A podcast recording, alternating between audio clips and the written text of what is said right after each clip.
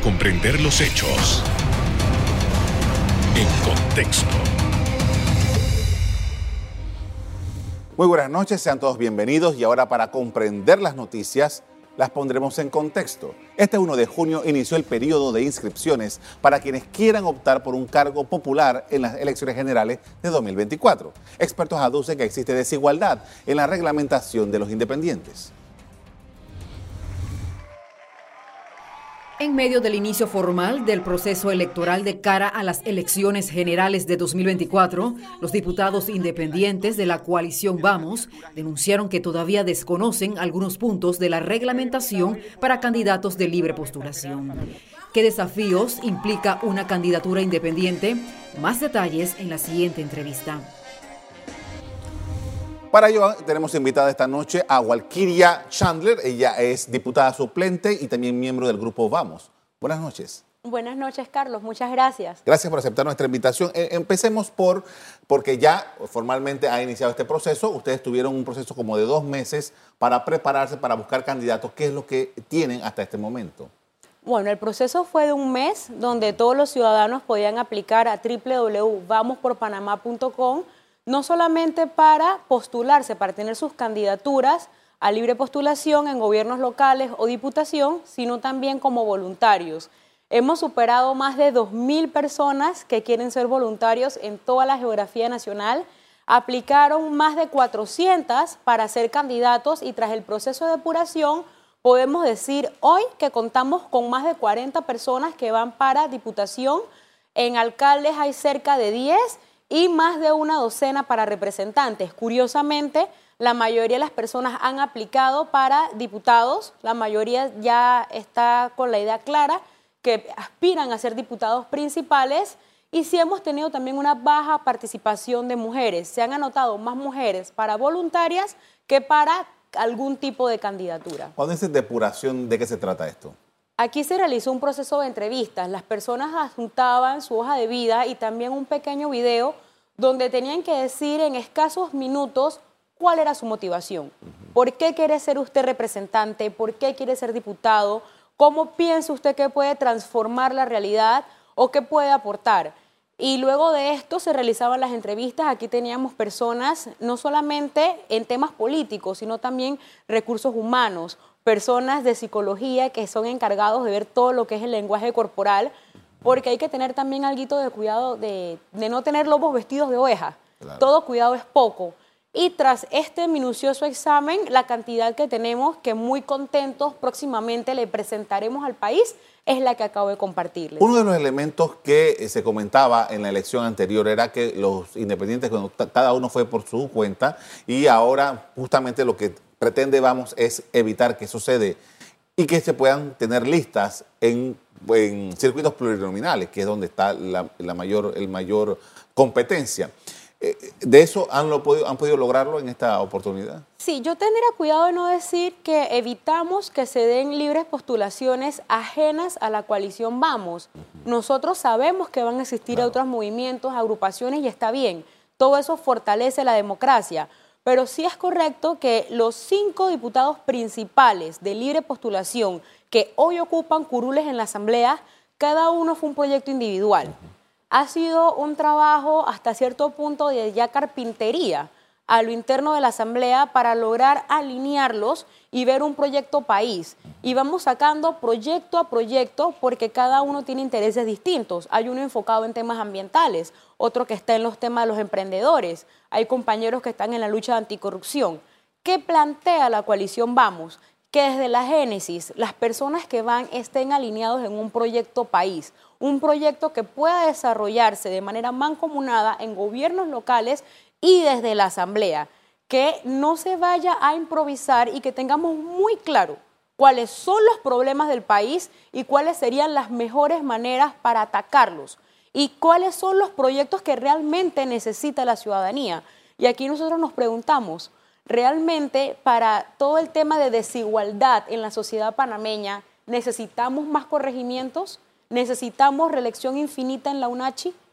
Es aquí donde nosotros queremos ir alineados con proyectos de carácter social, proyectos de carácter educativo, proyectos que ataquen todo el tema de la corrupción, que sí puedan redundar en beneficios para una sociedad. Hemos visto ya que se han presentado algunas personas al Tribunal Electoral, a la Dirección Regional de, eh, eh, Electoral para presentar sus, sus papeles. ¿Cuándo va a hacerlo Vamos?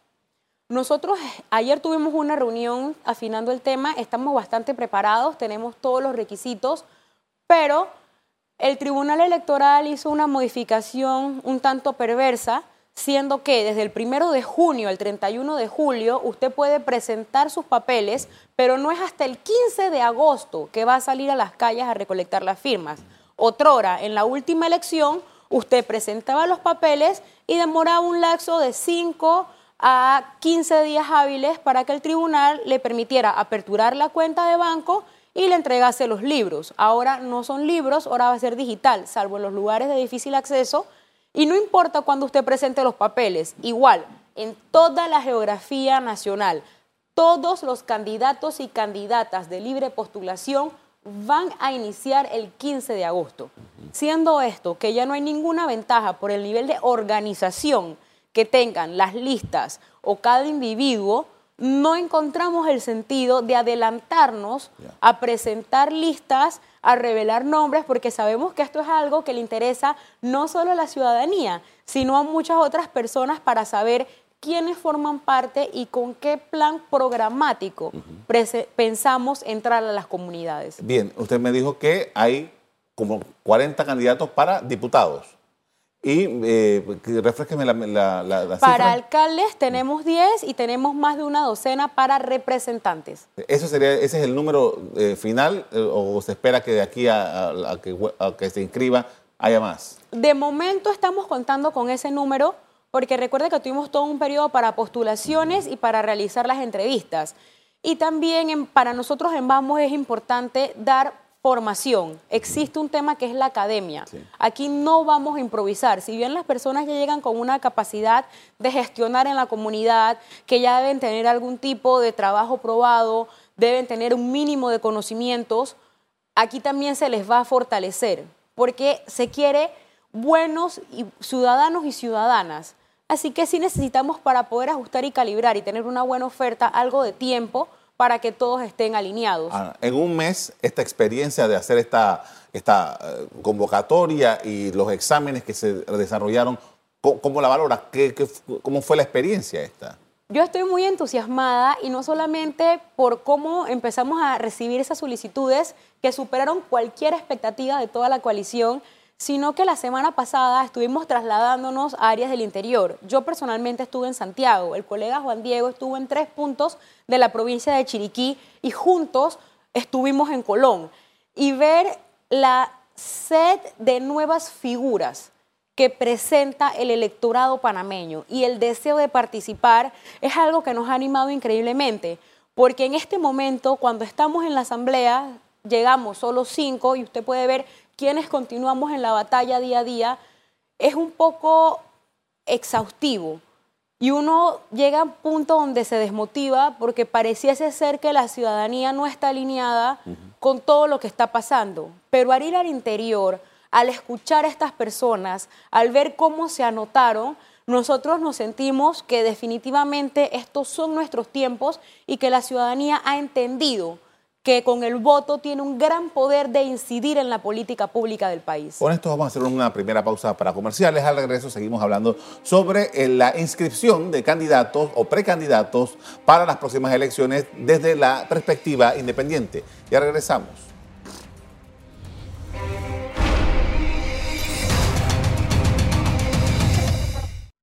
Estamos de regreso con la eh, diputada suplente Walkiria Chandler hablando sobre la inscripción de candidatos independientes. Y en este momento quería hablarle porque, como usted bien dijo, en agosto es que inicia el proceso de recolección de firmas, pero hay algunas ya eh, observaciones en torno al sistema que entiendo que va a ser el mismo sistema que se está usando o que se viene usando para eh, la revocatoria de mandato del alcalde capitalino.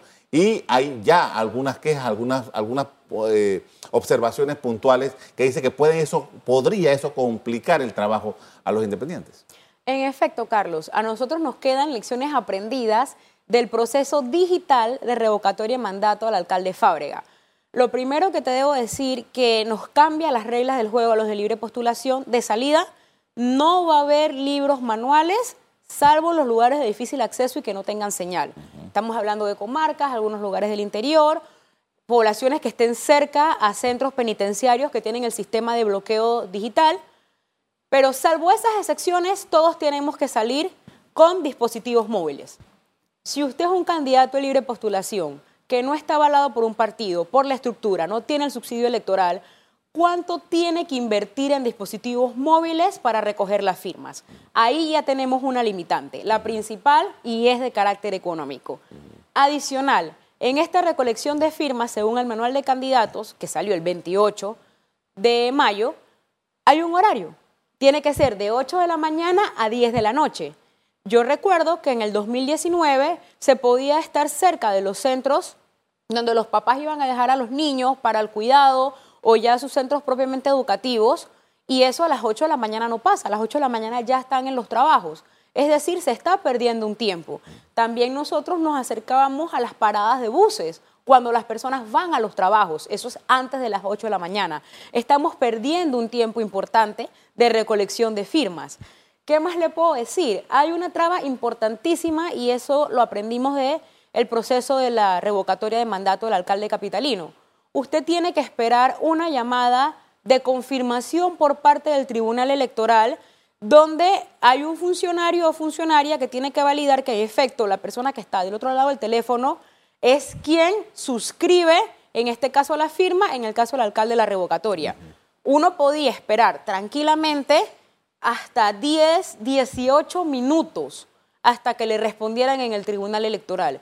Si usted está en la calle, usted está recogiendo firmas, son personas que van a coger su metrobús, son personas que se están desplazando, van a esperar alrededor de 20 minutos para dar una firma a un candidato de libre postulación sin una maquinaria partidista que probablemente no lo conozcan porque no va a estar pautando, no salen los espacios, no es el que va a estar regalando televisores ni neveras en la comunidad.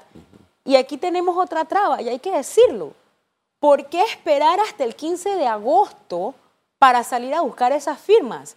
Si en la elección anterior usted se postulaba, esperaba el tiempo prudente del trámite y de una vez arrancaba a buscar las firmas. Ahora vamos a salir todos juntos, presidente, diputados, representantes, alcaldes, en la misma fecha, en un sistema que no es el mejor, a colapsarlo todos juntos, porque van a entrar las llamadas de verificación al mismo tiempo.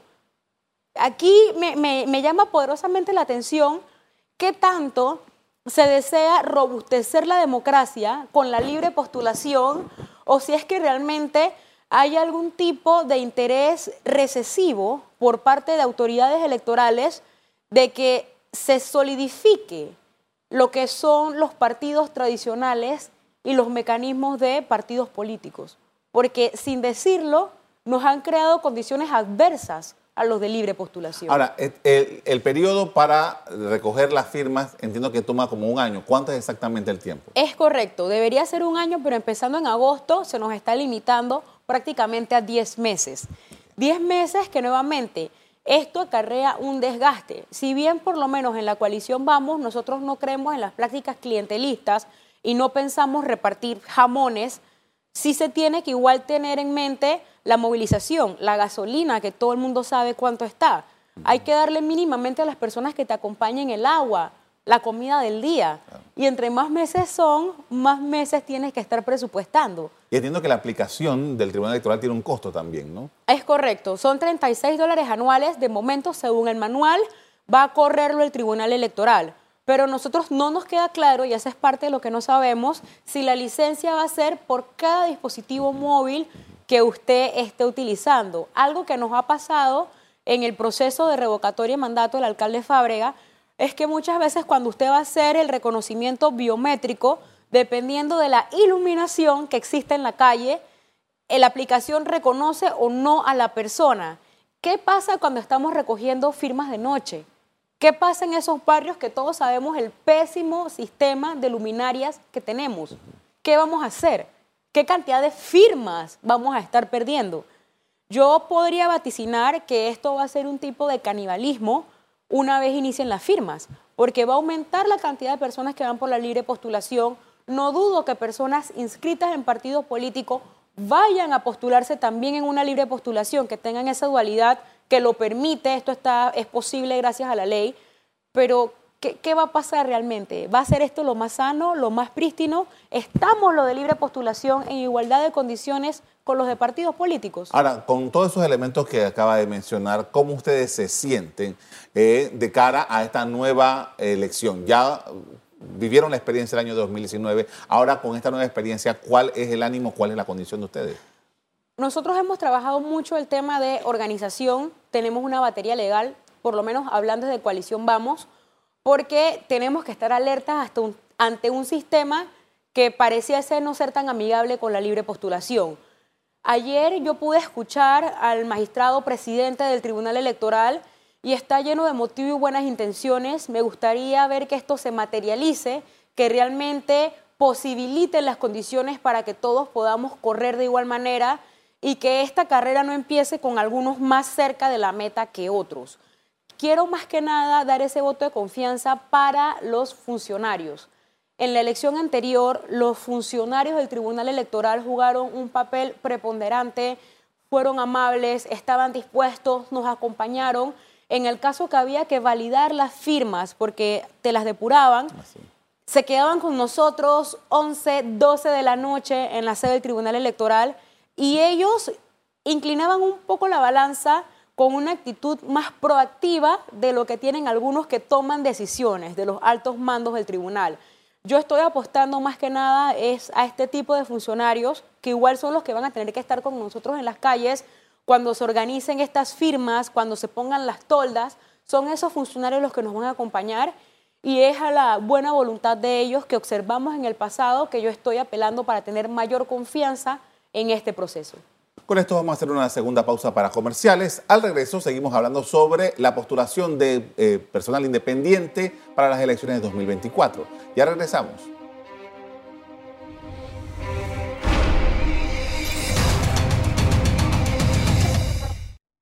Estamos de regreso con la diputada suplente Walkiria Chandler Dorsey, quien está conversando con nosotros acerca de la inscripción de los precandidatos de libre postulación.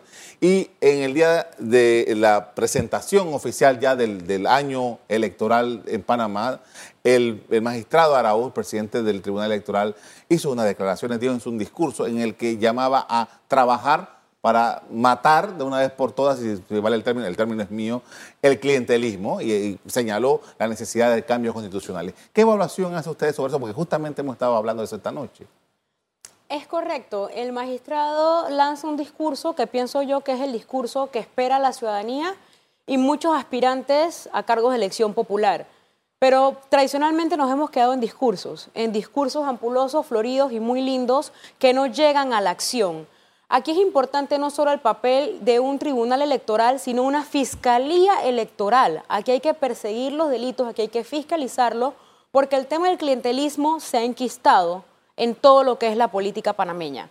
Más allá de eso, yo quiero rescatar del discurso del magistrado presidente el llamado que le hace a los ciudadanos. La labor del ciudadano no termina con emitir un voto cada cinco años. Usted tiene que estar pendiente de qué están haciendo sus autoridades. También tiene que fiscalizarlo. No podemos dejarle todo ese rol al Estado.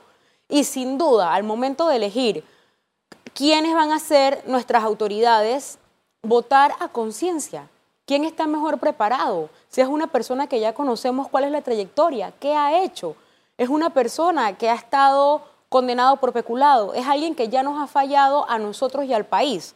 Esto es lo que nosotros tenemos que realmente evaluar porque hay figuras que pueden tener de 25 a 30 años en el cargo y usted ve que sus corregimientos, que sus circuitos son los más desiguales, los más pobres, los de mayor índice de fracaso en temas estudiantiles. Entonces, ¿qué hace tantos años esa persona en el cargo si uno no ve que realmente mejore el, lugar que él que lo ha elegido, que lo ha puesto en esa silla? Ahora, el magistrado Araúz plantea asuntos que eh, yo creo que nadie puede estar en contra de lo que dijo eh, Araúz, pero veamos la experiencia. Reformas, eh, la reforma de la Constitución, que es donde se puede eliminar la reelección, que fue lo que mencionó el magistrado Araúz, por ejemplo, eh, en Panamá eso fracasó. Las reformas al código electoral, al final en la Asamblea, lo que salió fue algo totalmente diferente a lo que ya se había planificado. O sea, están las condiciones políticas en Panamá dadas para que esos cambios que habla el magistrado Araúz se produzcan. Vamos, por supuesto que sí. Se puede con candidaturas como la que estamos presentando en la coalición Vamos, candidaturas que vienen a oxigenar un sistema y nuevamente no estamos hablando de improvisaciones. Aquí usted tiene una batería de profesionales y algo importante, no solo jóvenes, de distintas edades que están buscando cómo hacer esa transformación social y un tema de propuestas, propuestas que puedan ser reales, no simplemente meros discursos. Y pienso que está preparado el terreno, que la semilla puede caer en lugar fértil. Como le dije, acabamos de venir del interior, acabamos de ver esa efervescencia en las personas. Vemos cómo muchas personas se postulan, cómo se atreven, porque también les estamos diciendo, no vas a ir solo, vamos a ir juntos nosotros tenemos algunas lecciones aprendidas de lo que fue la postulación anterior. Sabemos un poco de qué va el tema de recolección de firmas, aunque hayan cambiado el sistema. Y más allá, igual vamos a contar con la asesoría de algunos colegas que van a decirnos cómo fue estar en la asamblea, cómo se puede transformar, porque evidentemente lo, que nos ha dicho Carlos aquí es que es la asamblea quien hace esas transformaciones. Ah, Perdón, de código electoral, de constitución, y si seguimos llevando a las mismas personas, nada va a cambiar. Aquí tienen que llegar personas que se desprendan, que se despojen de esos beneficios, que modifiquen un reglamento interno de la Asamblea, que hagan, cargos, que hagan cambios importantes en una constitución como el tema de, de la reelección. Personas que realmente piensen en una mentalidad país y que vayan a servir y no a servirse. Así que por supuesto que se tiene que hacer, pero para poder renovar esas figuras necesitamos que entren otros. Ahora, estos cambios de los que estamos hablando y que necesita la sociedad, seguramente creo que podemos estar una mayoría de acuerdo con que la sociedad necesita cambiar estos esquemas antiguos. Eso no se, no se da de la noche a la mañana, es necesito un trabajo amplio y, por un largo plazo. Claro que sí. Recordemos que la primera figura que llega a la Asamblea como libre postulación fue la diputada Yanibel Ábrego, la cual duró poco tiempo como independiente, luego se inscribió en un partido político. Después llega la diputada Ana Matilde, que sí se mantuvo los cinco años como libre postulación. Después de ella llega el periodo de los principales, de los cuales yo soy una de las suplentes, donde llegan cinco, incluyendo un lugar de la comarca. Hemos visto cómo esto ha evolucionado. Somos cinco, pienso yo que algún tipo de incidencia hemos podido lograr, hemos podido buscar esa transparencia, que la sociedad sepa qué está pasando. Hemos podido denunciar muchas cosas que ocurren en la Asamblea, pero seguimos siendo una minoría. Solo somos cinco. Y no en todas las votaciones votan los cinco de manera cerrada. Esta es una bonita oportunidad para que ese número se multiplique. Y en la medida que lleguen más candidaturas de libre postulación, con ese sentido de país correcto, con ese civismo, con ese proyecto social, se puede inclinar el péndulo en la asamblea con una votación que no sea liderizada por el que hay para mí, cuánto me vas a dar, en qué me beneficia eso a mí a título personal. Así que yo pensaría que sí, porque como lo hemos manifestado, esto ha sido un cambio progresivo. De una que se cambió, otra que se mantuvo, luego cinco, ahora cuántos no podrían llegar. Eh, ¿Ustedes eh, han hecho un cálculo? ¿De cuántos podrían llegar? Sí, por supuesto que sí, pero como dice mi mamá, no se coma la cosita antes del recreo. Por aquí espero contar con las cámaras de este programa para venir una vez ya se anuncien las postulaciones y anunciar quiénes van, a qué cargos van, a dónde van.